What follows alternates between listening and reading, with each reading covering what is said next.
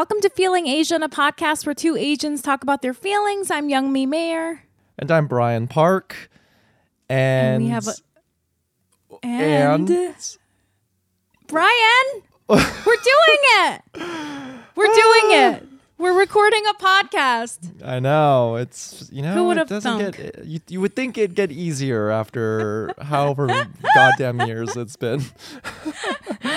We're still awkward in the beginning of every episode. We're like, hello, listeners.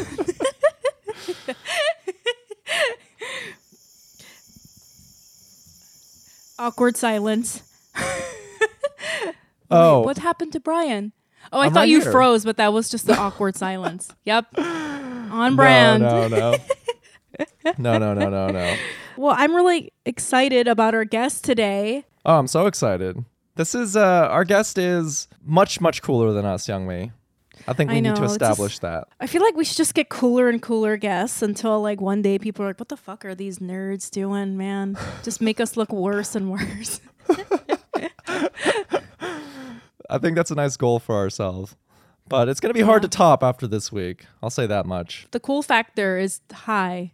The today. cool factor is through the roof. And we've been teasing this out for our listeners. I think they have had enough of our awkwardness. I'm going to go ahead and introduce our guest. Is that cool, Youngmi? Yes, of course. Listeners, you're in for a treat this week. Your guest this week is an incredibly talented and, as we said, very, very cool musician. Listeners, give your ears to Lily Lizotte, aka The Blossom. Hi. Hi, Lily. Hi. It's so surreal hearing you guys like introduce the show because I am a huge fan and listener. So I'm like, my eyes are like all dreamy right now listening to you guys, like seeing the process and hearing it. So it's super cool. I'm like, oh my God, I'm on the show. Oh my gosh, thank you for saying that. Wow. This is Wow. this is further proof of like how someone's experience is so different than how they're perceived. Cause I was like, damn, Brian, we're so fucking awkward and weird. And Lee's Oh, yeah. like, this is awesome. And I'm Yeah, I'm like, like, wow, this Yay. is awesome. Oh, that was going to be my follow up question. Now that you have witnessed how the sausage gets made, is it matched to how, uh, does it match your perception? it's actually even better than I could have imagined. Wow. because it was We did it, cool. Brian. Like, like I just heard you guys like switch into podcast mode, and I was like, oh my god, I'm here! Like it's really cool. Did you see did you see like a difference in our personalities? Like before we started recording, we were like totally different people. Actually, kind of. I just feel like like w- like when you guys started talking, I was like, oh yeah, superstar mode, like movie magic, like it's like on, you know. It was cool. Wow. I, I thought that I was just being natural, but I guess I do have this like corny, hi everyone, welcome to the podcast. it was sick. I was like, hell yeah, because I kind of do the same thing as well, like just switch it on. I was like, yeah. yeah. yeah but you're but you're a, a, like an actual rock musician. So when you switch it on, it's fucking badass. But when we switch it on, we get into like nerdy NPR mode. But tha- that's badass to me. That's the baddest of the baddest. You guys are bad. you like switch it you switch it on and you're like thank you chicago or something and then we're just like hi everyone welcome we got our headphones on Oh my god! I mean, the fact that it, on episodes or when I'm recording without Youngmi, it gets even worse. I put on this oh ASMR voice. oh my god have you heard lily have you heard like the segments where brian very obviously records on his own I have. it's so it's like it's very like midnight There was one during jazz COVID that you guys recorded, and the audio was kind of janky, but I liked that. I was like, ooh, visceral. Like, there's something going on here. Like, it feels like a little bit oh. salt of the earth. No, So yeah, we need to make our audio we, more janky. yeah, we, let's mix it up. Let's jank up our audio and get salt of the earth here. I think that'll be good for our brand. yeah. we need something. Oh wow! Well, that what an intro! Wow, Lily, are you are you sure you're also an actor, correct? Because that was some great acting there, giving us No. Uh, singing our praises. I was worried that it was going to come off as me being like, you know, like sarcastic, but I'm like generally like really excited. That was really cool. wow. Thank you. I, I you. believe you. Thank you. Well, uh, before we ask you how you're feeling, Lily, Youngmi, how are you feeling? Um, I'm I'm feeling I'm kind of feeling okay, here we go again. I'm feeling a little pathetic. I'm feeling kind of pathetic because I'm feeling pathetic, but I'm trying to make room for myself um, because I actually had a flight this morning to Chicago, which is funny because I just said that, um, to visit somebody that I'm seeing. And I've been very, you know, like secretive about this. Um, and I've been secretive about this like relationship sort of thing because I've had like kind of like a tough time um, in the last few years being open. I feel like I was making a lot of jokes about being very single. And then, you know, I was like dating around and that like came back to like bite me in the fucking ass because people were treating me very slut shamey if like for like lack of a better term. Like you know i was like i think i've obviously extensively covered this on the podcast but like i would ve- be very open about like being single. And i don't you know put any value on people that have casual sex or whatever. Like i don't think that has anything to do with like who a person is. But then a lot of it was like jokes but people like started seeing me in a certain way so i just decided to make the conscious effort of like not being as open you know right about certain things aspects of my personal life but that's like something else the reason i'm feeling pathetic is because i have like a fucking crippling fear of flying okay I do. And I, I fly, I used to fly a lot, like before COVID, because I'm a Sagittarius and I would get bored and get like a, a $30 ticket to wherever. Um, and I used to travel a lot with my son. And I feel like I'm pretty good at like keeping that anxiety at bay. And I have brought it up in the past that like, I don't know what it is psychologically. Maybe it has something to do with the fact that my father is a pilot. Um, but I, I, every time I fly, I have to like get over this fucking flight anxiety. And it's Sure. just like for some reason I'm like I'm I, I'm convinced that I'm gonna die every time I go on a fucking airplane. I'm like, this is how I die. Do you have This- to take medication go when you fly? Do you ever take Xanax? I have taken it in the past, but I I haven't recently just because I'm just like, this is fucking ridiculous. And no and I think that Sorry. what I what what I've noticed during COVID, after COVID, the pandemic it's not after, but you know what I mean, after the whole pandemic and stuff, is that these little like things that were just little difficulties for me are now extremely like enhanced. Mm-hmm. So like the flight anxiety is just like crippling and I'm and I'm much better about seeing what that sort of anxiety does to damage my body. Like if I mm. fly now, like for 2 days after I'm just like fucking exhausted because I I did all this mental work to soothe myself, you know? Oh. So if, if it's a short trip, then it's not even worth it for you. Yeah, so I was like, I can't. I'm gonna cancel my flight. It's not worth it. It's like, I mean, mm. not saying it's not worth it to see my friend because that I don't mean that in any way. Right. But it's just like, I I don't think I can do this for a four day trip, which makes me feel fucking pathetic because people fly all the time, and I felt so pathetic because I was like laying on the kitchen floor last night in an anxiety induced, I don't even know what to call it, fetal position, and and then I was looking through Twitter and somebody was tweeting like I just like landed at the airport and I was like god damn it like everyone fucking flies all the time and no one gives a shit. Why do I have to be such a fucking loser about this you know? I don't think you Um, should be so hard on yourself because conversely, I know a lot of people who have flight anxiety. yeah but I fucking hate it cuz it's like not and I just wanted to say another thing about flying that I really hate. It's not just the f- weird like the paranoia and the fear that is not founded on any reality because we all know flying is very safe Right. It's also the fact that you get to the fucking airport and everyone is a fucking asshole. Do you know what I mean? what the, like you cannot go to the airport without getting in a fucking some sort of fucking oh, confrontation with at least four people. Mm-hmm. Oh, 100%. And then every and everyone around you is acting fucking nuts. Like the last time I was at the airport, some man was screaming at his wife, and and then I was like spiraling about. I was like, why is she married to this man? This is embarrassing. Like just so many fucking. Th- and then the f- the people that work at the airport are so fucking overworked, and they're so exhausted because people are mean to them, and then they're mean to you, and I'm just like. I my whole thing at the airport is I just just try to get in and out with as little human interaction as possible. And even Right. then, someone's like, "Move over! You're in the fucking way!" Like, or some flight attendants screaming at me, and I'm like, "I'm not. I'm literally just trying to get out of your way. Please, like, Yeah. save it for the Karens, you know? and so it's just like it's just such a miserable experience and I just ha- I just hate it so much and it just gives me so much anxiety. And I'm like I'm all about canceling plans now and just mm. sitting at home and not doing it if it fucking if it's too much. And you know what? You're right, Brian. I shouldn't be so hard on myself. I don't want to fucking go to the airport. Who the fuck wants to go to the airport? Also, I'm not rich enough, so I have to go in the fucking poor people class, the poor line. I get no none of the perks, you know? Skipping the line never happens for me. I have to s- I have to stand in the 4-hour line. You know what I mean? Do you have pre-check? No. Pre-check? No. I can't get it together. Come on, Lily. No pre-check over here. come oh, you gotta have pre-check. It's $100. No, it's like 80 for like three years.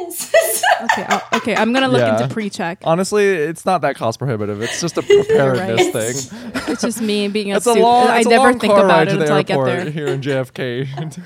Another thing is, here's my other thing. I'm like, I always like judge people that are like, I judge people. Okay, this is just me being a wacko, but like, I judge people for getting like the first class because I'm like, what are you doing? You're just trying to fucking act like you're better than me. Shut up. And then I'm like, great, this fucking business guy has to cut in front of me. Who can we just all just get on the plane together? Like, it's so stupid. The people in the back of the plane should get on first. That's the way it should happen. You, do you know what I mean? It's so weird. I, I, whatever. This, I could talk about this for days. It's just, it's just doesn't.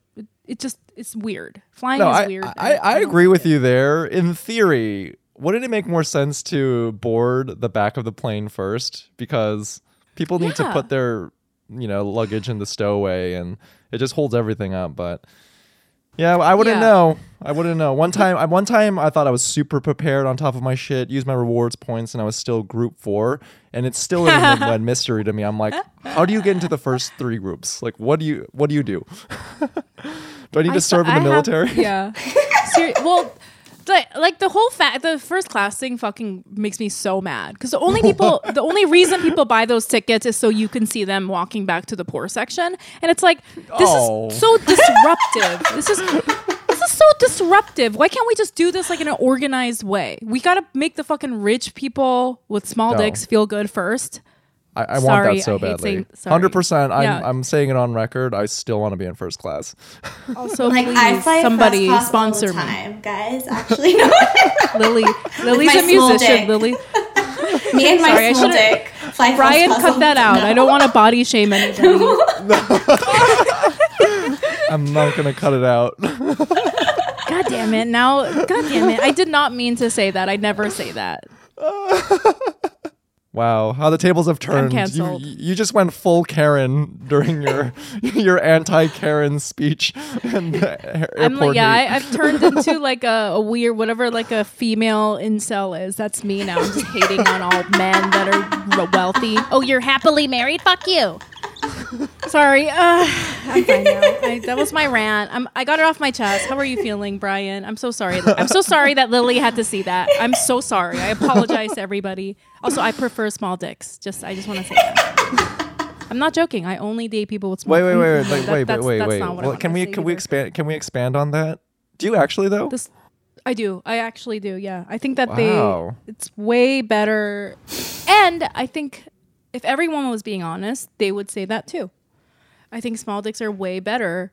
Uh, well, I don't want now. I, now I feel like I'm Actually, actually, I'm- shaming I'm- everybody. Yeah. now I'm Actually- genital shaming Shaming everybody. big Now- Christ. Now I'm gonna cut Yeah. out your original statement about small dicks, but leave in what you just said right now. So it just confuses everyone. Like, why is Youngmi suddenly talking about this?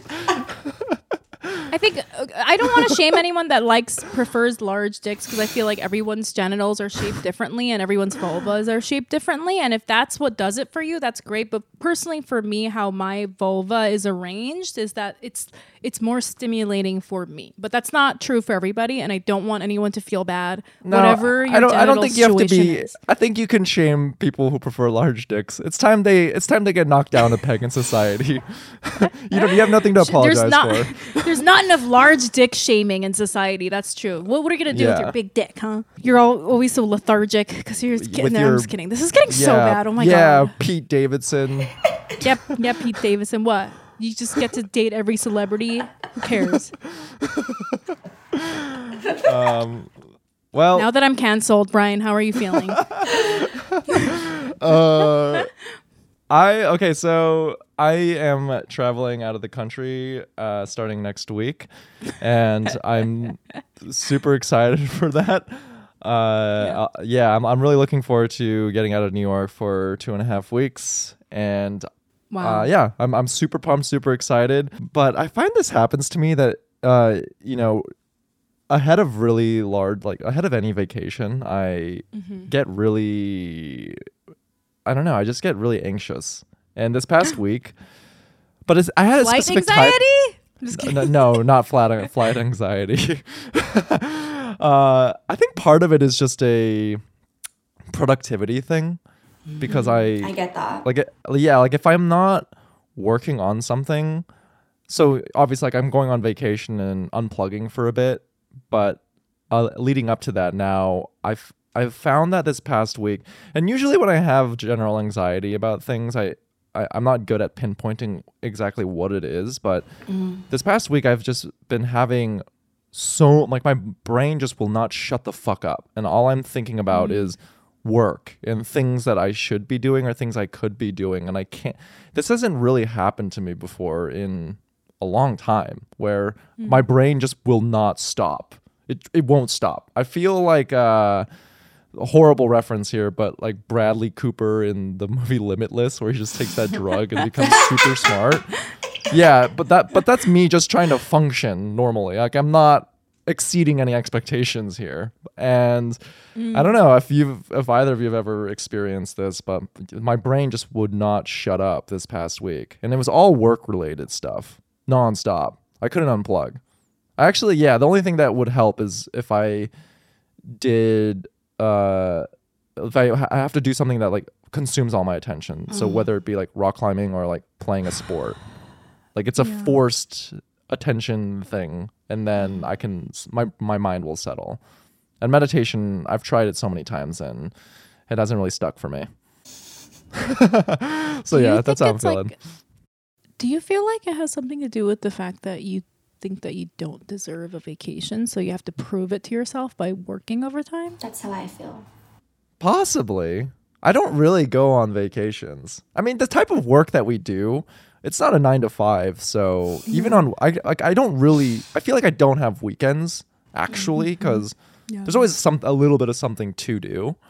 And That's how I feel. yeah, yeah. So I think yeah, it's it's certainly uh, a factor, Youngmi. I think I'm just constantly like, I need to be working on something. So Yeah. Korean dad of you. Yeah, yeah. Well, what Lily, you said that you also feel that way. Yeah, I mean, because I don't have a nine to five, and I think that like um, I just I get anxious about like going on family holidays or going away when it's not music or career related. Um, If it doesn't, I it feels really self serving. But if something doesn't serve like my career or something related to music or in the arts or like flying for a photo shoot or doing something, then I'm like, no, I don't deserve it. Like I shouldn't go. Like it's gonna be wasted time. So I feel like time there's such this like impending doom of like I only have this certain amount of time and yeah, it's it's it's mm-hmm. funny because I also like hear friends talk about like, oh, I can't wait to go on a vacation here, and I used to like project onto them and be like, oh, like like I don't want to go there. Like I'm like so busy. Like I just need to work. Like I'm busy recording. I'm doing this because I, yeah. Hmm. But I feel Yes. oh my god, I've I'd I've like said some holiday shame people, hor- which is yes. up. I, I would do that. shame. I would be such a fucking bad friend. Like if my friends would tell me that they had to go on a vacation, I would just be a dick and say things Yeah. like, "Oh, like, but don't you have to? Don't you have that big deadline coming up for this thing?" And I'm like, "Why am I? Why am I? Am I? Why am I being their mom? Like, am I their Yeah. mom? Like, why am I? Why am I being like this? Yeah.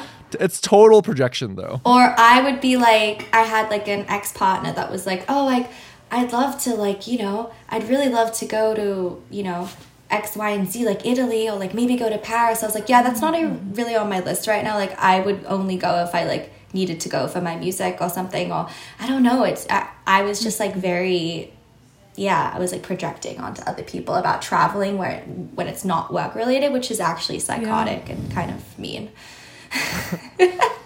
Fiend. Well, that's how I'm feeling I- feel like that had a little bit of like effect on me too. Why I was like, why am I going to this place? I was gonna do work while I was there. Right. The last vacation I took, I did work. I had like this deadline, so I worked like three days out of the five days too, and I Right. felt mm. like that made it okay in my head. 'Cause Right. The vacation I took, I think it was in January or February. I was like, well, Yeah. I'm gonna do all this work while I'm there, so I brought all my work stuff. Which is fucked up. Like, why can't we just have five? Like Brian, he's just not because Brian was saying that he was gonna bring his work to his trip and he was gonna do work. Yeah, Brian. but, but I can work remotely though. I can work remotely. I'm going to. I think the problem is that we can all work remotely now. I think that's Yeah. the problem. Maybe that's But just the modern on the, time. however, it's not even on us. the optimistic side of things, it is nice Yeah. to. It's also really great, to- yeah. it's really it's really cool too. But yeah, also very embarrassing when you go through TSA and they like rummage through your bag and they find your pod. They open up like your black box and it's just like podcast recording equipment. You can and they're be like, cool. cool. This, Cool. I have no zero desire to listen to this, but yeah, I'm not gonna listen to that. um, but yeah, enough about us. Lily, how are you feeling? Um, topic of anxiety. I have really bad anxiety consistently and constantly. You guys could probably see me yawning. I do this thing where I'm yawning because I like can't breathe properly throughout the day all the time. So it's not that I'm tired. I'm just yawning because I'm not breathing properly, but it doesn't have like negative connotations. Like I'm excited to listen to you guys and talk to you guys and be here. It's just like I'm in constant yeah, anxious, uh, like in an anxious state. But how am I feeling? Um, I woke up this morning crying um, because it was kind of like a not like oh poor me cry I'm sad. It was kind of just like a release of emotions. Um, the last couple of days, I my boyfriend is visiting me in LA right now, and um, we recently like in the last twenty four hours like went through something together that had uh, was my responsibility of like something that I lied about and it came to the surface and we had to deal with that with each other. And it was really sobering and very cathartic and um, also really, it was a lot. It was like a lot.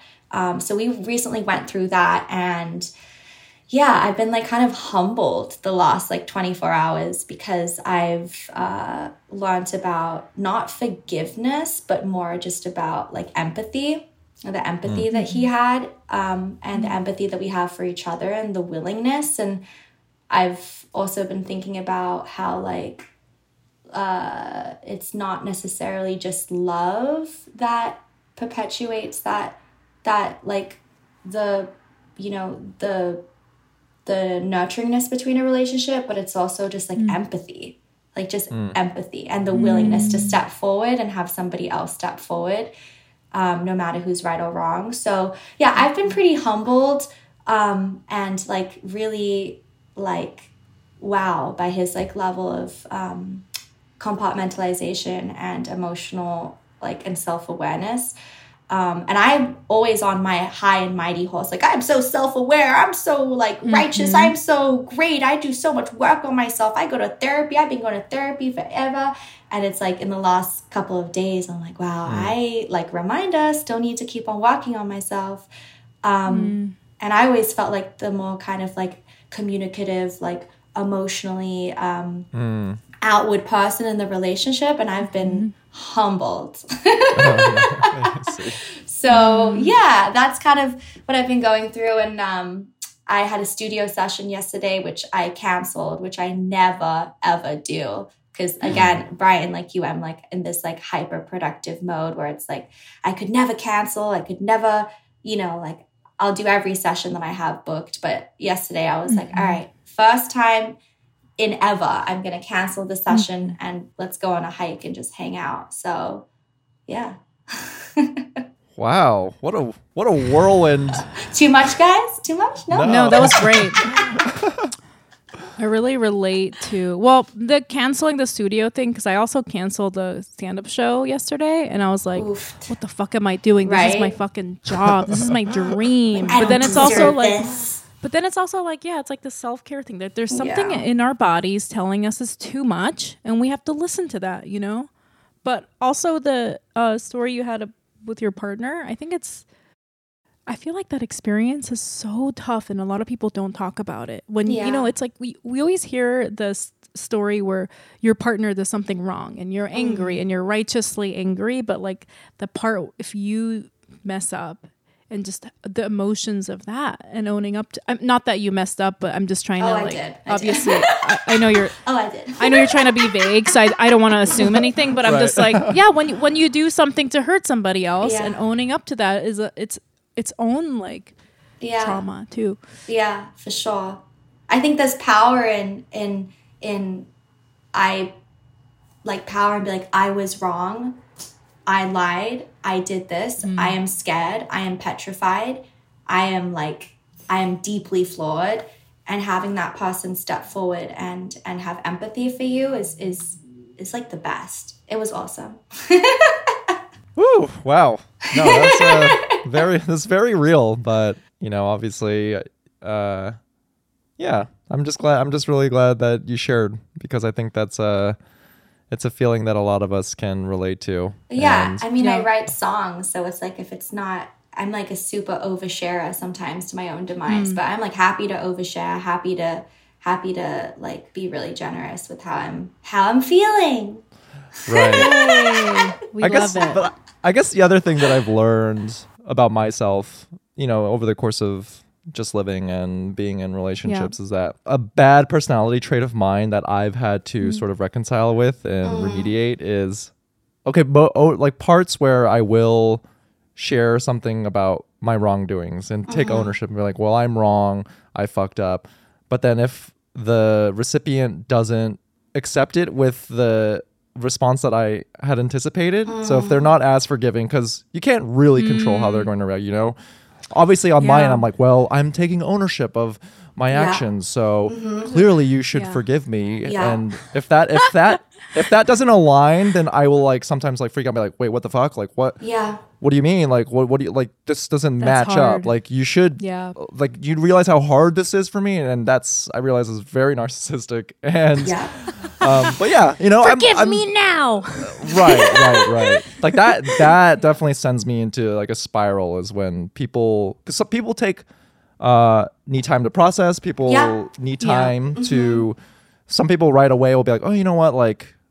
I'll forgive you. Some people it might take Won't- days or months Yeah. or years even and that like not being able to control their reactions to it would just Yeah. send me in a into a tailspin but you know I, i'm a lot better about that now like also I've like learned recently that um I've been saying things like I've been using like the sort of language like I'm not asking you to forgive me or I'm I'm not going to say sorry but like I don't know I feel like forgiveness and saying sorry is so it ha- it just kind of makes me anxious and it's kind of like a throwaway term. It reminds me of the word like nice. I think it's important to acknowledge mm-hmm. like your like stepping forward and and apologizing and the acknowledgement. But for some reason i'm just like mm-hmm. the word sorry to me is like people use it and i know that i've used it and then you walk away and you step away from a situation and someone's still hurt so i've been trying to like think about like what's more important like understanding having empathy um, what other acknowledgments can we like share with each other and and bring to the table that are not sorry? Because sorry automatically makes us think like oh everything's good when it's like really not Yeah. people Yeah. take so much time to heal like i am still healing from mm-hmm. things that people have apologized for and i don't think the Yeah. apology did anything i think the acknowledgement within myself and like you know was was what really healed like healed me through a lot of trauma you yeah. know I think a lot of yeah, I think I'm glad that you two brought that up because I think a lot of times people use sorry as this like forgive all card. Like here's my sorry card, so you Yeah. give me the forgiveness card and we're done. Yeah. and it's not Yeah. how yeah you can be like I like feel like it's it's fine to be sorry because like yeah I- I'll be like sorry and I'll truly feel bad and that's like step one right just being like Mm-hmm. acknowledging that something fucked up happened and then like whatever the other person does with that is up to them and it's not like this transaction like here's my sorry give me the forgiveness yeah and that's like hard to learn but i'm glad that you brought that up brian because it took me a long time to learn that too i was like i'm i am sorry i feel very bad you can do with that information what you what you will you don't Right. need to give me anything. I'm just Yeah. letting you know. I'm sorry. You know, like Cathartic start, a little bit emo, but that was great. Yeah, thank you for bringing that up. That's very personal, and thank you so much for oh, sharing. yeah, I oh, got that's nothing to hard. lose. Let's keep the let's keep Got the emo vibes lose. going, and uh, we're gonna keep the emo vibes going and let our listeners know that you are our first Australian guest on Am the I? podcast. Yeah, ever. Well, maybe we Ever. had like a. Maybe we had like an Australian person that was citizenship Australian. That you didn't know, like Maybe. a pseudo that I didn't know. Australian or a Yes. yeah. Now, Yeah, I think you're the first ever. to provide you some backstory here, Youngmi and I, we have we've had a, a contentious relationship with the Aussies who listen to the podcast because in the early aughts of our podcast, we did an episode where we did lots of. Uh, we, we we did an Aussie accent for a lot of it, and we re- received a lot of DMs. I did it, Brian did an Australian accent and it was trash. and oh yeah, I got a lot of DMs on that one. Like was- hate they- DMs. not Did hate get- DMs, but they they were like that was the worst goddamn accent I've Well, ever. I mean, it's like a bizarre accent, and it's also like quite hard to do, and it's and it just makes everyone sound like stupid. wow. No. Like- Lily's words, not ours. like even Australians, I think Australian like like I don't think they're charming or, or endearing to be honest, but maybe that's just because I'm so yeah. I'm, I'm like it's not like I'm like oh fuck this accent sounds horrible, but but I don't think it's um yeah it's it's kind of um it doesn't it doesn't do it for me. I don't get I don't like I don't get excited. I love how it's taken us three years to earn the good favors of the Aussie listeners. We're like, we have our first Yeah, Aussie and I'm like, guest, I don't and really then like Australian straight out of the straight out of the gates, you're like, yeah, we're trash. We're trash. It's not ve- it's like the accent's not very charming. Oh. No, I feel like a lot of I feel like a lot of people find it charming. I don't know. Really? But I, I think it's uh, maybe it's subjective. Yeah, maybe you, your relationship to it is different. Yeah, I think Right. I also get triggered, like especially when I'm in New York and I'm like walking around and this is kind of awful to admit, but I hear like an Aussie accent. I'm like, no, like no, no, no, no, no. like just mostly because I'm like Australia's so small. It's probably going to be somebody I know. I don't want to see people, Ah. or Yeah. or like it's also like get away. Like I, I don't know. I know that's that's awful, but I moved away from Australia to like I identify with Australia because of my family, but not culturally. I think and Right. and and So- I struggle with everyone. Be like, you're Australian. And I'm like, I am, but I've also lived in America for like. Um, you know, 14 years of my life, like longer than I've lived in Australia, but it's just the Australian accent is so strong that it like really stuck, you know? Um, Yeah. But so yeah, you're just never in Williamsburg, Brooklyn, then, because it's just There's a lot of overrun with Aussies. Every coffee coffee this shop in New yeah. York is owned by an Aussie. Yeah. Seriously, what happened there? And I kind of It's the Australian mafia. And I burst Mafia. people's bubbles. Like, oh, have you been to that Australian cafe? Have you been? I'm like, yeah, no. Like, you know, oh, have you been to Ruby's or whatever? I'm like, I don't really. Ruby's? You don't hang with us. You don't hang with Australians. no. You guys, I'm laughing so hard at my own Australian accent that I that none of you heard. I just did it. I slid it in, and it made me laugh. I didn't even notice. I was gonna try to do the accent again, but I decided not to. Oh, do the accent. I said everything's run by the Australian mafia, the mafia, The, ma- the Aussie mafia. Oi, mafia. oi, mate, we're gonna go see Nick Kyrgios play at the Aussie Open down in Melbourne. Yours is Okay, that was- wild, Brian. That's wild. Brian, that I don't know You're- what that is. you're- You're really wild for that one, Brian. Brian, that was that was not it. That was. Yours was horrible too, Youngmi. I feel like my mafia was more on more spot on than yours. You know, from the from the same Aussies who have DM'd us about you know our horrible accents. We've heard through the grapevine that uh, you know Asians in Australia there is uh, anti-Asian racism there. Sentiment. It's a sentiment, strong sentiment. And There we we're wondering, is. is that a sentiment that you share? And perhaps do you have any personal experiences with that? Yeah, I mean, what was it like being Asian I in Australia? I actually love when people are like, "Oh, you're from Australia. I hear it's really racist there," and I'm like I can't wait to tell them. I'm like, "Yes, yes, yes, it is." Like, let Mm. we're me tell here, you. we're here to listen. Yeah. Oh my so- god. No, Tell us everything. Like, I've been out at bars and clubs and parties, and people like, "Oh, Australia is like pretty racist there," and I'm like, "Yes, it is. Like, I'm going to tell you." Um, so yeah, I'm excited to share um, that it is, and I think that uh, I grew up in Sydney. I grew up in, um, I didn't grow up in the suburbs. I grew up like quite city centered. Um, and my mom is from Thailand. She's Thai Chinese. Um, I'm first generation Australian. So she, um, she immigrated to Australia during the White Australia policy, which mm. a lot of people don't know about.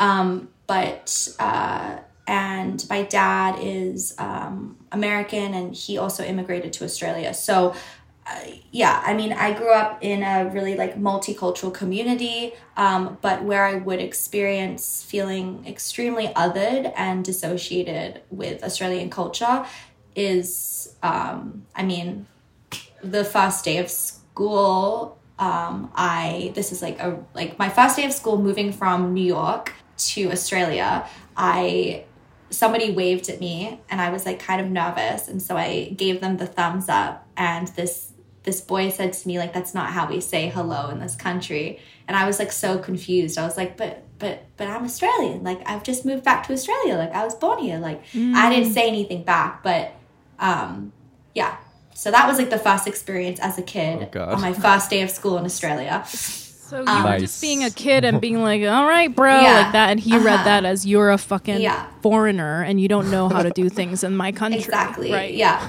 Um, and I mean, that's, yeah, that was just, that's like one incident, but all throughout school, um, you know, there was so much anti Asian and racist rhetoric and conversation. I would have, you know, pretty white girlfriends that would say to me, like, oh, but you're not really Asian. I'm like, no, mm. no, but I am. Like, what, what makes me not Asian? And I, you know, I, I would hate that when, like, when they said that because it would also make me feel like, well, I'm definitely not one of you. Like, you know, I don't want to be othered and be seen as the Asian girl, but I also mm-hmm. don't want to fit in with you guys.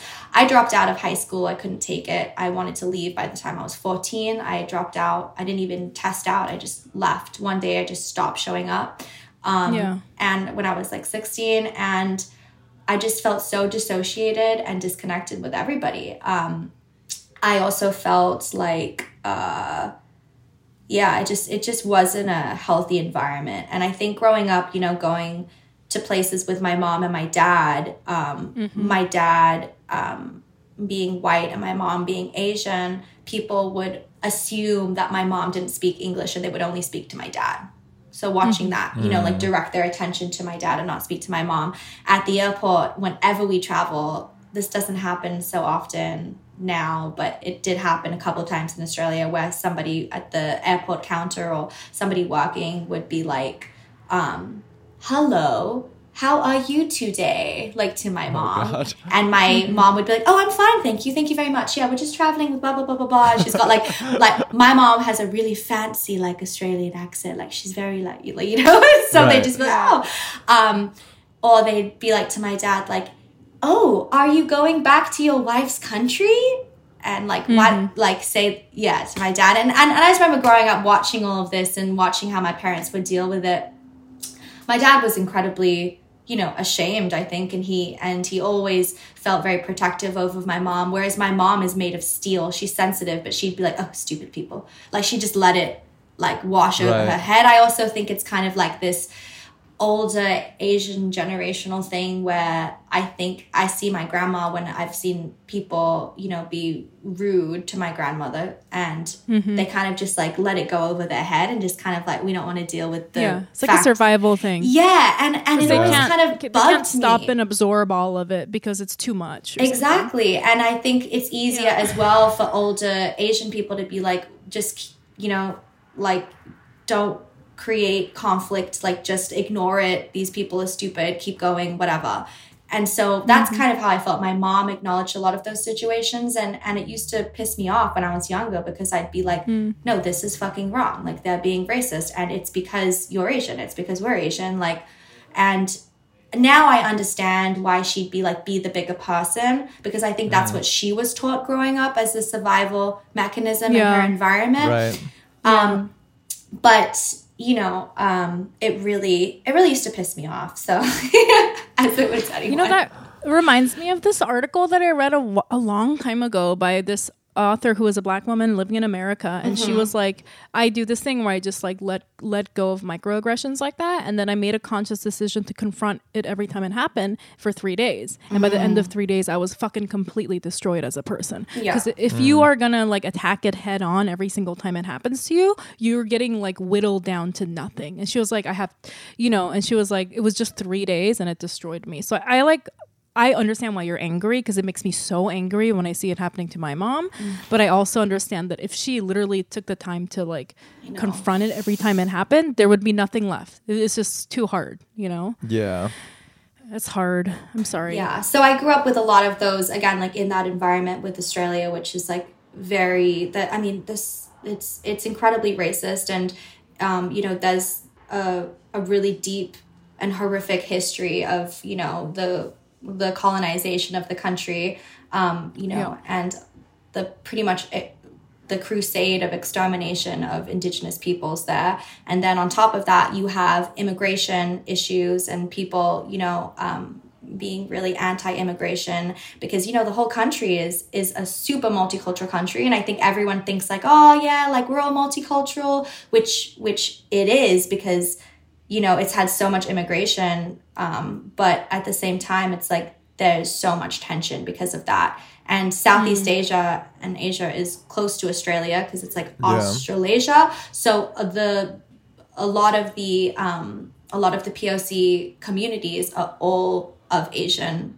background you know all like have all immigrated from different places to Australia. Um, so the Asian demographic in Australia is seen as like, get the fuck out. We don't want you here. They have this whole campaign called Stop the Boats, which is like stop Oh, people wow. from coming over. And there's, you know, I grew up like with posters on the street, stop the boats and massive, Oh you know, or like go back to where you came from or being called a fob, which means fresh off the boat, you know? Right. Um, so that was a pretty gnarly environment. Also because, um, like my dad is an Australian musician and a very prominent Australian person, and very so. So is my uncle. They're both um, like really big Australian artists, um, and they're very contributive to culture. And yeah, they've they've made like um, cultural Australian music like history, like culturally, they're like very big artists. So growing up, I think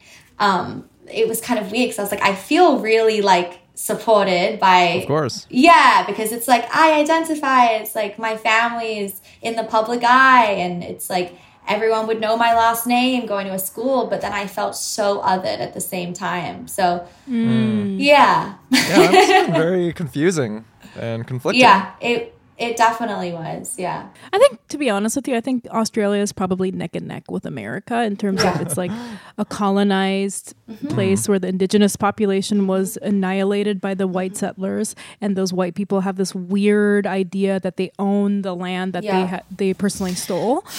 Um, my experience with Australians, and I have to say, the thing about the, the accent sometimes is true for me. If I see a gang of white men and I hear that Australian accent, I'm like, nope, gonna cross I'm the like, street. Don't want to get punched like- in the face. Nope. I don't want someone's shoe thrown at my head.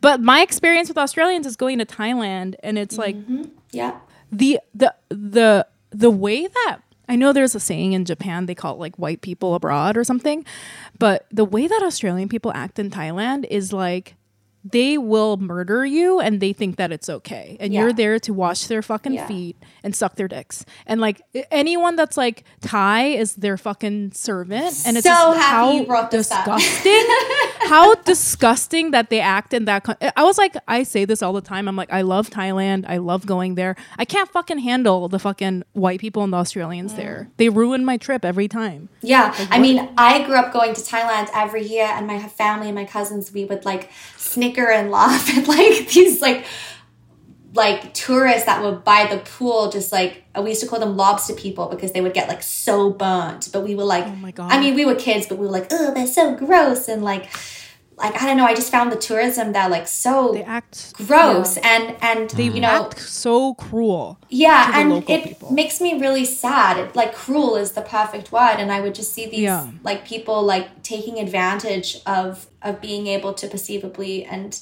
feel and be entitled that they can do whatever they want and they can buy whatever mm. they want and they can do They whatever they, definitely want feel and, that way. and it's yeah. it's Wow. it's it was awful it was disgusting it was something that i had to deal with every time we traveled there um, and my parents you know i kind of kept out of like the bar like areas um, like somewhere like Patong where like everyone goes and you know a lot of tourists go and they go to the ping pong shows and they you know and they go and like you know have an experience with the kathoey and god knows what else they do. But it, it just it's like it's not that it's like seedy it's more so that it's like it it's it's cruel. Like you see these people um exploiting and and you know yeah.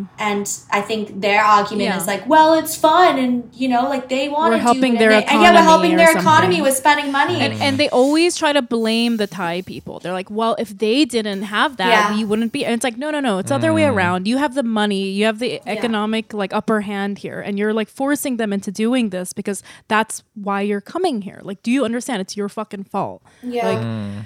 and also the amount of white men in Thailand that are Australian and have dreads. That's oh my gosh, somebody please call the police. I was- Someone call the Yeah. international Interpol. It's funny okay? that we're speaking about this because I was talking to my boyfriend last night, and um, what's that movie, The Hangover, right? And I was saying I like The Hangover. It's like an easy movie I put on sometimes, and I'm like, oh, this is Right. funny. I know it's gonna happen. It's light watching. Then The Hangover Two is when they go to Thailand, and we were out to dinner last night, and I was saying, you know, The Hangover Two, like the like the tropes and the stereotypes that it feeds into of like going to Thailand and and and partying kind of like didn't sit right with me. Like I I don't really like number two as not much as number one. Yeah. And I think that's me just being really protective of of those like tropes and those stereotypes that were used against me growing up as well. People being like, you know, like, oh, I remember one kid was like, we were like roasting each other and he said to me like, oh, um, when you grow up, you're probably just gonna work in a like like a massage parlor, like sucky sucky, licky licky, like horrible things like that. Or yeah. So I mean, I just those like stereotypes is just Oh, so so awful Yeah. and have traumatized me. And um like if I Drop see the handle, sis. Name names. We're doxing him today on feeling Asian. Drop He- his uh, drop his ass. he was in my math class and at that moment we were like i just like made fun of him because of his haircut we were just like roasting each other and then he said some shit about that and it just got like so dark really quickly because i was like Oh, God. what like That's you know, just like- classic white Yeah. guy. Like, oh, I'm gonna make fun of your hair. I'm gonna make fun of your entire race. yeah and how we exactly exploit your women. yeah it's just Okay, so So- I guess this is not fun anymore. Yikes! no Um, I'm so sorry. you so uh, you mentioned that your your father and your uncle are both musicians, and Mm-hmm. you you're following in their footsteps too. And Yeah. um, you know your your music has millions of streams, and you've co- collaborated with artists like Brockhampton, Mm-hmm. and you know you're ascending through the music industry. And however, you've been very open about the hardships and struggles of it all. Mm-hmm. And we're curious, what are some aspects that you wish more people were aware of? I mean, I, my friends and I, and like a lot of my friends are mostly in the music community and the art community. And to me, it's like symbiotic. I feel like a lot of my friends are all kind of on similar war paths as me. I like used to say mm. journeys, so that sounds mm. nice and fluffy. And now it feels mm-hmm. like I'm on a war path of like, mm. constantly trying to navigate disappointment, frustration, comparison, like at the same time there's so much excitement and so much hope and so much opportunity that I face every day that I I'm I'm clearly still so motivated and inspired by. But with that motivation and that inspiration comes like a lot of uh day-to-day navigation of like again comparison anxiety. Um, i think there's a there's a side um, that a lot of people don't know about in the industry which is like just the day-to-day navigation of like uh, you know pressures of like social streams like followers being present how to communicate to fans like it's it's it's so different the industry It- like it used to be like back in the day so i've had it would be like you release an album and then you go out on the road and you tour and and and you'll like your um the outcome of like gaining fans and releasing music was like very hmm. much so like cause and effect. Like you could see Yeah. it and it's very tangible. And now it's you know it's all over the internet. You have to create community. You have to communicate to people in other ways that have nothing to do with your music. Like mm. playing a show and getting them to connect with you is is like the icing on the cake of this whole other world building and community that you have to build. And it's great because you get to build it. And and i'm not saying that all artists feel this way because i think some artists are like no i'm cool just posting from time to time or doing this or just going on my little tours and doing that and doing this. But for Right. me it's like my team and i are constantly like how do we connect? How do we connect? How do we connect? And it's like whoa. And also with like i'm signed to a major label. I just recently signed from um, I was uh, releasing through um, my two very dear and close friends, um, Kevin Abstract and Romil, who have this label um, video store, who are part of Brockhampton, and it was all very like, you know, very wholesome and like friends. I was just releasing music through them, and we were making music Yeah. together. And now I've gone to the major label structure, which has been fantastic because I chose very wisely with my new signing. Um, but the major label dynamic is is now I feel this immense pressure to like be on TikTok to to to Yeah. to just think like how can I connect? How can I connect? And and uh-huh. I'm such like naturally I like get so much fulfillment out of connecting with people but it's Right. like it's it's there's so much pressure related to that mm. too you know? And I think mm-hmm. I just brought on somebody um who's great who's a friend of mine and he's helping me like make TikToks and we're filming and coming up with concepts and ideas and and mm-hmm. it's it's it's just I I don't know it's just so like I don't think people see or know Yeah. that side of it they just think that you make Yeah. and create and you share and all of mm-hmm. this that you that you're conceiving and sharing like it just comes naturally but it doesn't like Yeah. I was talking Right, to someone right, about right. like Lil Nas X I'm like he has a whole team surrounding like the concepts of like the funny posts that he does on TikTok and how he's going Right. to announce something and how he's going to communicate something. It's like this constant performative hmm.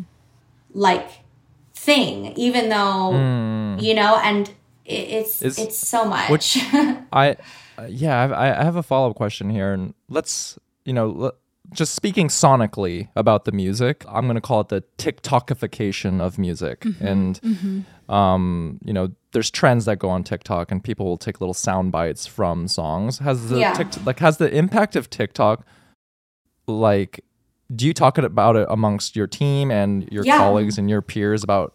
Like, has it influenced how you're going to produce music and Not for me, not for my project, but I know that there's definitely, and of course, like people that have, um, you know, uh, creating like TikTokable songs or more, you know, internet virally songs and like music that's tailored to perhaps like what what the trend is or what the wave is on the internet of what they think is going to be popular. I do not think in terms of that at all. I'm I'm always thinking like how can I communicate what I make to the masses? Like how can I communicate what I make? Um, because I truly believe that anything like obscure or as weird as you want or whatever it is can be communicated essentially to the masses like as niche as you want can be communicated it's about context and it's about like um you know yeah it like which is really a cool thing about pop culture um i think pink panthers is a great example of that that's like kind of like you know a drum and bass song that took off on TikTok and it's kind of like an obscure, like more underground sounding song. And then it's number one Right. on New Music Friday. It's on, you know, it's like everyone in the mm. music industry is talking about it. It's charting. It's like, and that's not perceivably like a pop song, you know, but it's Yeah. about the context that it mm-hmm. was communicated in, which is over TikTok. And so it's it's an exciting time, but it's also like us as artists, we're, we're just constantly now thinking about how do we deliver this to people? How do we communicate something to someone? And it's exhausting. Yeah. Yeah. It's like, yeah, it's like an extra step that people just didn't have to consider back in the old days, right? In the Yeah. before like but also I liked listening to you talk about your work because I think there's this perception that I know like, you know, has been around for a long time where young people you know they really really want to be pop stars. That, that's their dream. And i think there's a perception that uh, as a pop star the reason that people want it is like you don't really have to work. It's like you're famous. They see they see this thing where you, you see these pop stars and they're you know on the red carpet and they're like flying in uh, private jets and like they're like well that's what i want. But but the truth of it is it is an actual job. And like what you were saying earlier in the episode i think really resonated with me where you're like i don't have a day off because No. It- I can't just go to Paris because if I go to whatever on vacation, because if I go, I can be like, I have to do a show here for this to be worth it. Like it's always like, uh, it's a job that never ends, and I think I think it's really interesting hearing from you because it it really highlights that it is actual work and it's very hard work. You know. Yeah, I mean, I Yeah. I recently picked up a 28 date tour um, that I'm going to be on tour for like two and a half months um, with another artist role model. So I am supporting him on tour, and I was super excited. I love him. I love his project. He's amazing. Yeah. He's he's super great, and I was hyped. But when I heard about it, I like broke down crying because I was on the phone to my management, and they were like, you know, you have to do this, and I was like excited to do it, but I was also crying because I knew how fucking hot it's going to be. Um, Yeah. I'm going to be driving in a sprinter van, catching up to his tour bus. I'm going to, like, some of the shows are consecutively next to each other. I'm going to feel alone. I have my two band members with me, um, which is going to be fun, but I'm going to feel disconnected. I'm going to feel lonely. I'm going to be staying in hotels by myself every night. Um, I don't drink on tour, I don't do drugs um, on tour. So, I'm just kind of in this like little bubble. I literally before the show, I get into bed, I watch the British Bake Off, I phone my mm-hmm. dad or my mom or my brother or a friend I, mm-hmm. on FaceTime. Then I get to the venue, I play the show, I grab my shit, I say bye to everyone, I thank everybody, I leave, try to get as much sleep as possible, and do it again. So you mm-hmm. do that. Con- I mean, that's my method.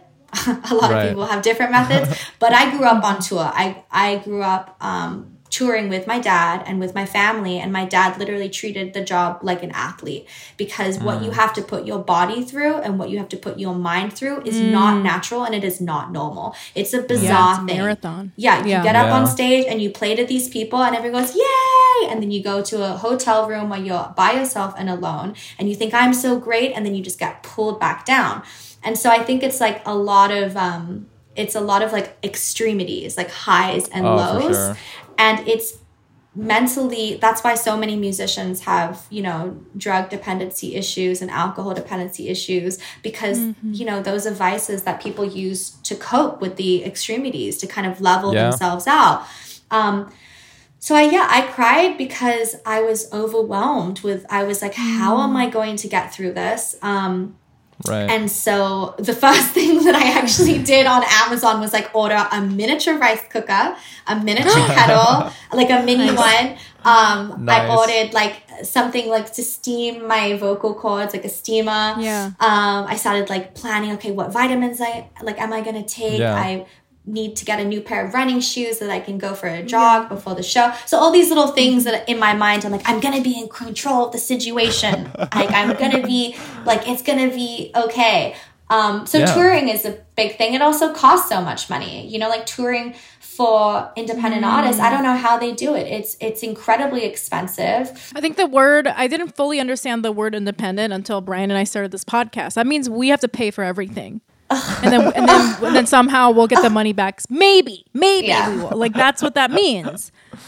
And, I Well- mean, this is Um, a podcast. That's I like- mean, I I get money from my major label deal, but it's not really my money. I have to pay it all back too, which people don't realize. Wow. People think that like people I love busting people's bubble because like, oh, did you hear so and so signed for this much? And it's like people will tell me that it's like, oh, I heard they signed a two point five million dollar record deal or five point whatever.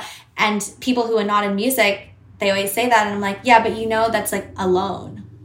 That's not money that they just didn't so what, that. walk what away with. like what happens if a major label gets it wrong and they give an, an artist in advance and their records just don't which sell? happens all the time.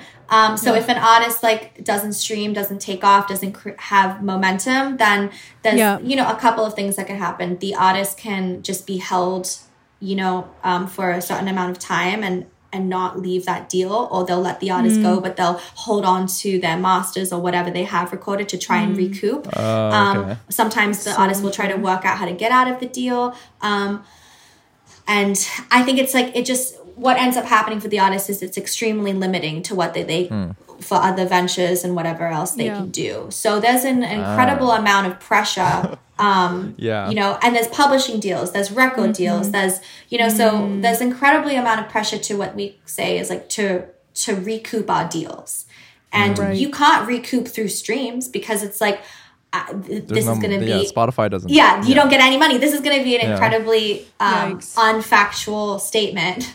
But so, please excuse me. But for like every million streams, you might get like, I don't know, $400 or something. I don't know how it works. So if you're getting 100s Mm-hmm. of thousands of dollars for, um, for advances or million dollar advances, then like you com- You're never compute it. yeah. So Yeah. it's not about streams; it's about sync. It's like getting a song in a movie, or I don't even know how you recoup Yeah, these yeah, days. yeah. But it's Yeah. it's pretty fucking daunting. Like no wonder I have like consistent Wow. anxiety. I see. Um, Wow. there, yeah, hearing you describe all of this. bubbles everywhere. Well, first and first, congratulations Thank for your you. upcoming uh, your tour. 'cause Congrats. That's that's that's a huge achievement. Um, but yeah, I, I noticed a lot of parallels with music and comedy, and you know, on this podcast, Youngmi and I have been very open about the the hardships and struggles that are more specific to being an Asian comedian, sort of making your mark in America in the comedy industry. And I'm wondering, are there any unique issues that you encounter as an Asian artist um, ascending the music industry? yes, I feel like um, a lot of people assume that I make R and B music or pop music. They never assume that it's rock centric or like rock driven or guitar driven music.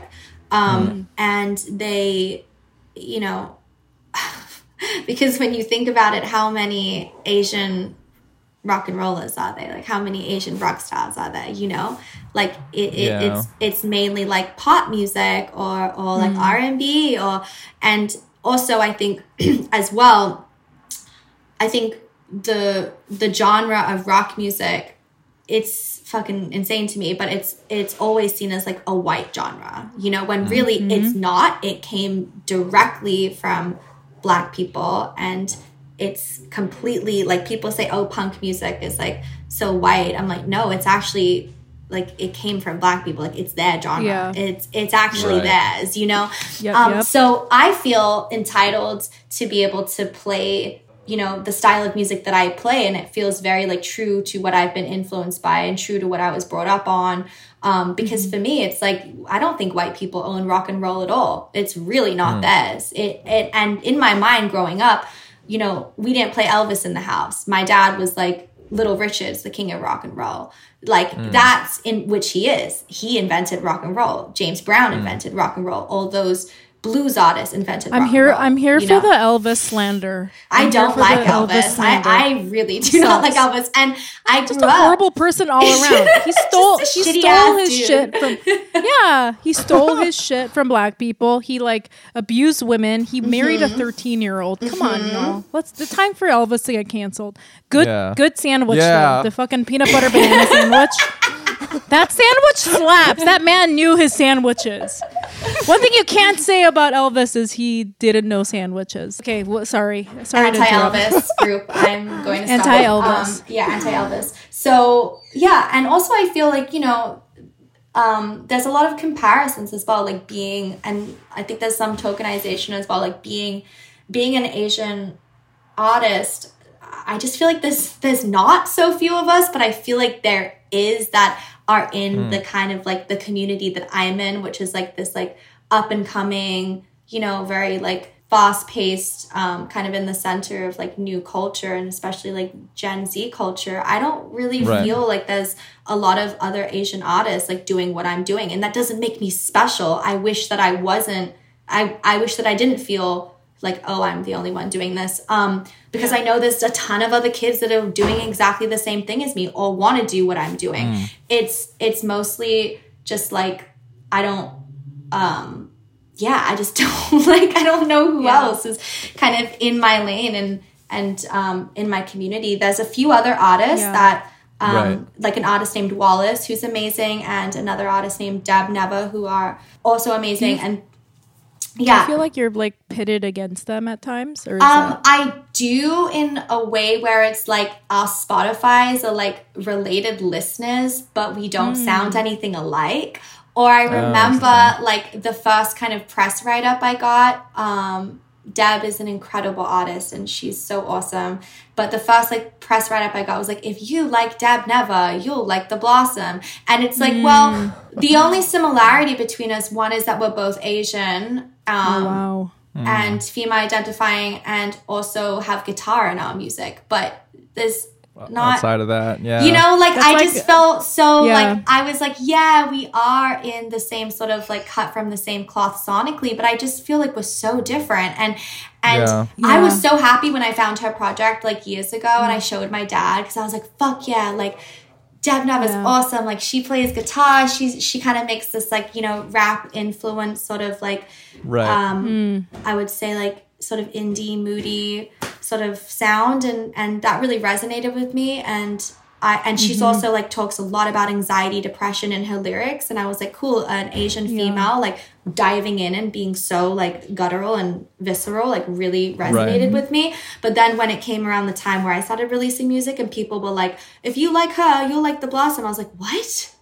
Like it, I was It's like they're like, uh, like, yeah. uh, it's word. yeah. it's, So it's like that's like Wow. they're like cannibalizing one Mm-hmm. listenership or something, and that that feels scary. You, Yeah. It's It's like when ve- Brian and I very get like pitted with. Yeah, yeah, yeah. It's like when Brian and I get grouped together with Asian Baby Girl podcast. I'm like, bitch, we, we are nothing like Asian Baby Girl. like, Nothing. No, no, Asian Boss Girl. I'm sorry, Asian Boss Girl. yeah. It's like how are, how are we in the same category as Asian Boss Girl? what?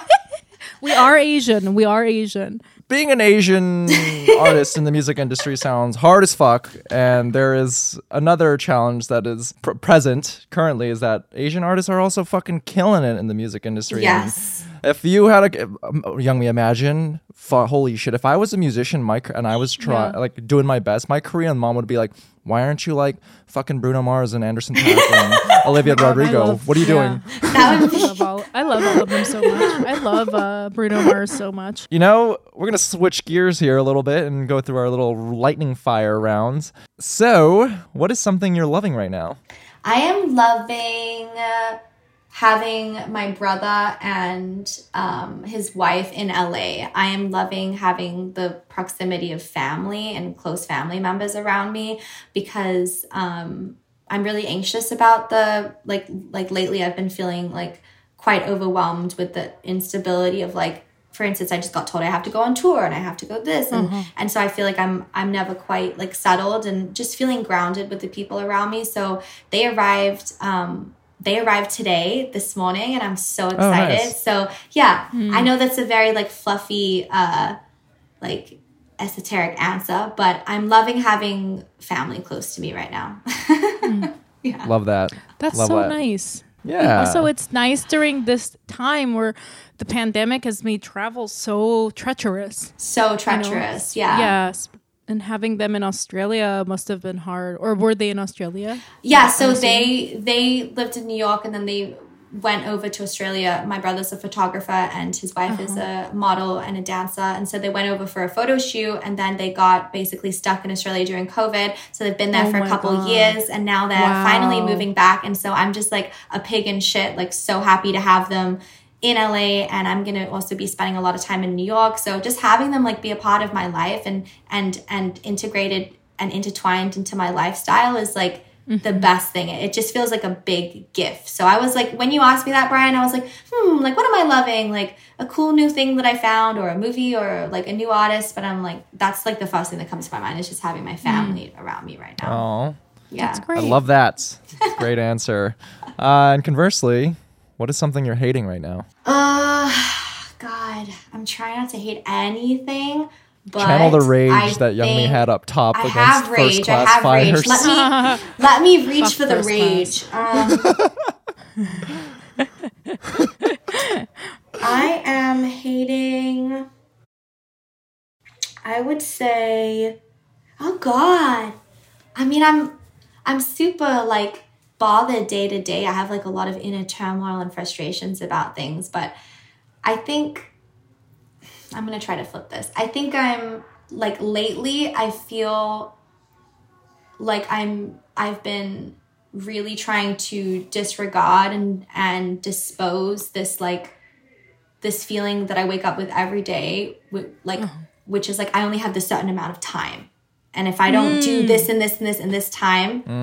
and I'm like racing against time and then I go to bed at night and I'm feeling like fuck I'm losing time. I'm losing time. So I'm I'm I'm trying to like dissolve that that feeling every day by just kind of acknowledging it.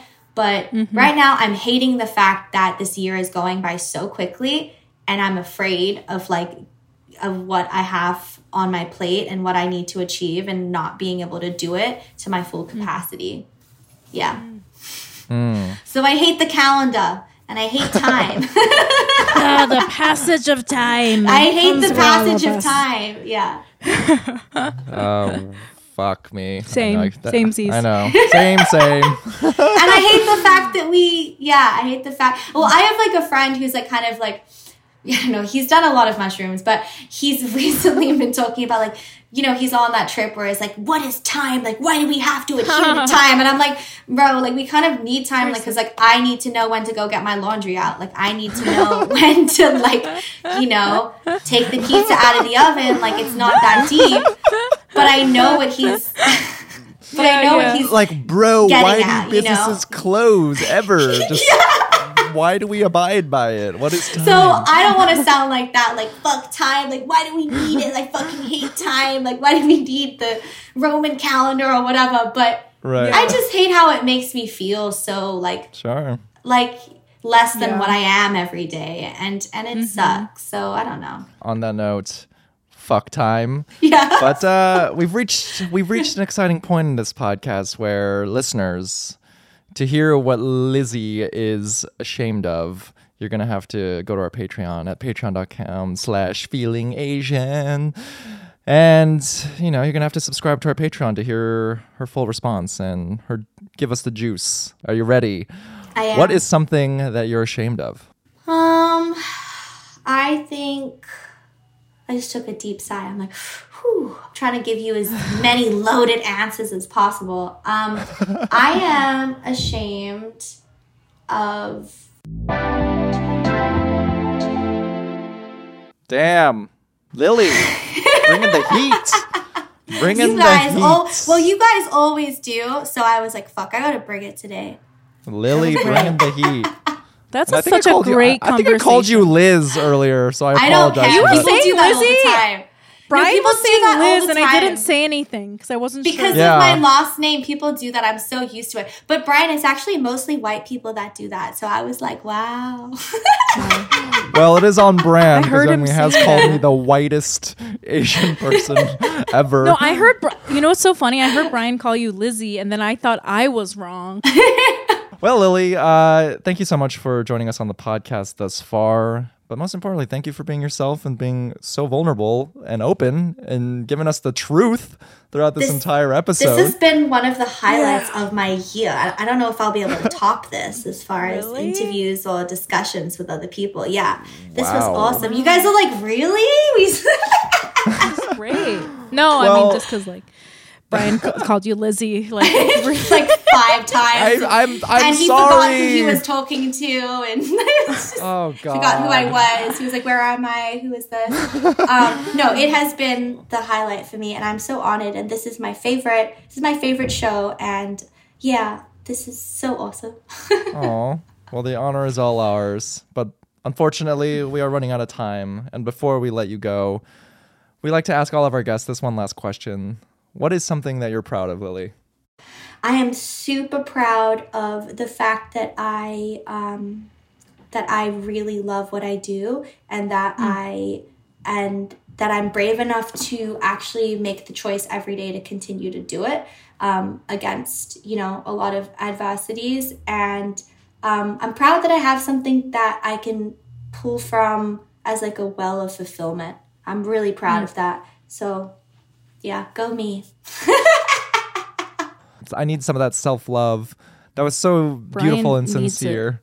Thank you. Well, also because I have yeah. because I'm because I know what it's like to not have that prominently in your mm. life. There was years that I was nannying and look off and looking after newborn mm-hmm. babies and mm-hmm. kind of just like hustling on the side and doing a bit of music on the side. But now being able to have it is my like full time career, I'm really proud of. Yeah. Not just because it's like, look what I've achieved. I'm so great. It's more so just like I'm proud that I allow myself to um to to to to reach for something that makes Do me what you want. Yeah, because not Yeah. everyone can do that.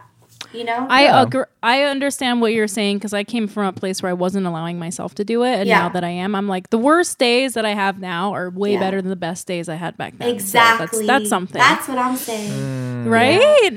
And I, I just wanted to say, I think people listening to your conversation today and talking about your career and the hardships that you face, you know, and some of the highlights, I think they will understand your answer um, better because, you know, it isn't just a fantastical pursuit to be like a musician or a pop star or a star in some sort of sense. There's like a lot of hard work and there's a lot of loneliness and a lot of struggles um, and it is hard. So like for you to do do that every day, you should be proud of yourself. And I'm so happy um, to talk to you about it. It was great. Absolutely. And Thanks, I guys. yeah, and I just want to add that I love the phrasing of it because it's less it's not about the results, it's more process oriented and Yeah. yeah, it's a, it's a great reminder to hear. So, thanks for sharing that. Thanks, Um, guys. Yeah. So, you know, for our listeners out there, where can they find you and your work online?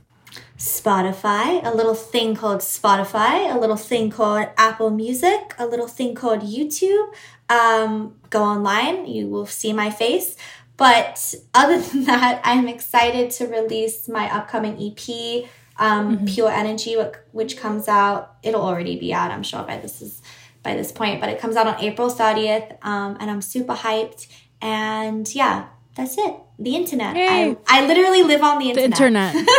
internet. do do Australians call it YouTube or is that just British people? They say YouTube. I think I say YouTube too. Did I just say No, I YouTube? think you said you no you said YouTube. YouTube. So I was at, that's why I asked. YouTube. yeah, YouTube. You said you with a t- you said tube and I was like YouTube mafia. YouTube. Woo! And Youngmi, where can the Australian mafia find you online? Whoa. You can find me at YMMA. Wait, how do Australians say A? Or they say A A A A Y E. A. Uh, I feel like my accent's very Cockney. It always goes like Cockney. Yours Um, is you can find- gnarly. It's Nolly. It's We're gonna have an Australian accent off, and you have to judge. Okay, me and Brian. We're gonna see who wins. We're both gonna lose. Um, okay, you can find me at YM Mayer or Youngmi Mayer on um, Tik TikTok. TikTok. oh Sorry. wait, I was meant to say my handle. I was meant to Oh, say yeah, my say your handle. handle. Oh, Give him your handle. Give him I your didn't know. handle. I, like I was like giving you a deep answer. I was like, you can find me. Like, oh, I just meant to give you your handle. Okay, it's at the Blossom. T H E, and then as you want to spell Blossom. Um, and uh, yeah, and then just search the Blossom on Spotify, and I'll be there. How about you, Brian? Where can we find you on? Can we find you on YouTube? You can You can find me on socials at it's Brian Park, but if you want to f- catch me IRL, you can see me posted up at Ruby's outside with my Aussie mates, catching a gander at all of my aspiring Said no Australian person ever. ins- influencers, and I, I don't know. You can see me outside loitering of Aimé Leon Dore and doing nothing with my life. Honestly, yeah. Either We're gonna way. get fucking. We're gonna get hit by Yeah, the, this the is- Australian mafia. The Australian mafia is gonna come after us so hard. Oh gosh, but uh, you know, and you follow us, uh, follow our podcast on socials at Feeling Asian Podcast. All right, listeners, it's time for some Patreon shout outs. Guess what? I'm doing them alone this week, and I was thinking I'm going to make them funny, but I, you know, don't expect too much because I don't know. I, I don't know what I'm going with here. I'm, I'm using people's names, and you know, first I was like, I'm going to try to do like a psychic guess on their lives, but it's like, why, why do that? Because it's like I'm probably wrong. You know what I mean? So I'm going to try to be funny. Um, if you have been donating to our Patreon and have yet to hear your name, I am so sorry.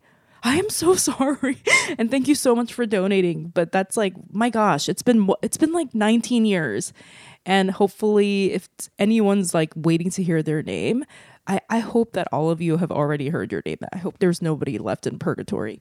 All right. So, without further ado, first, um, Patreon shout out is Ann Kim.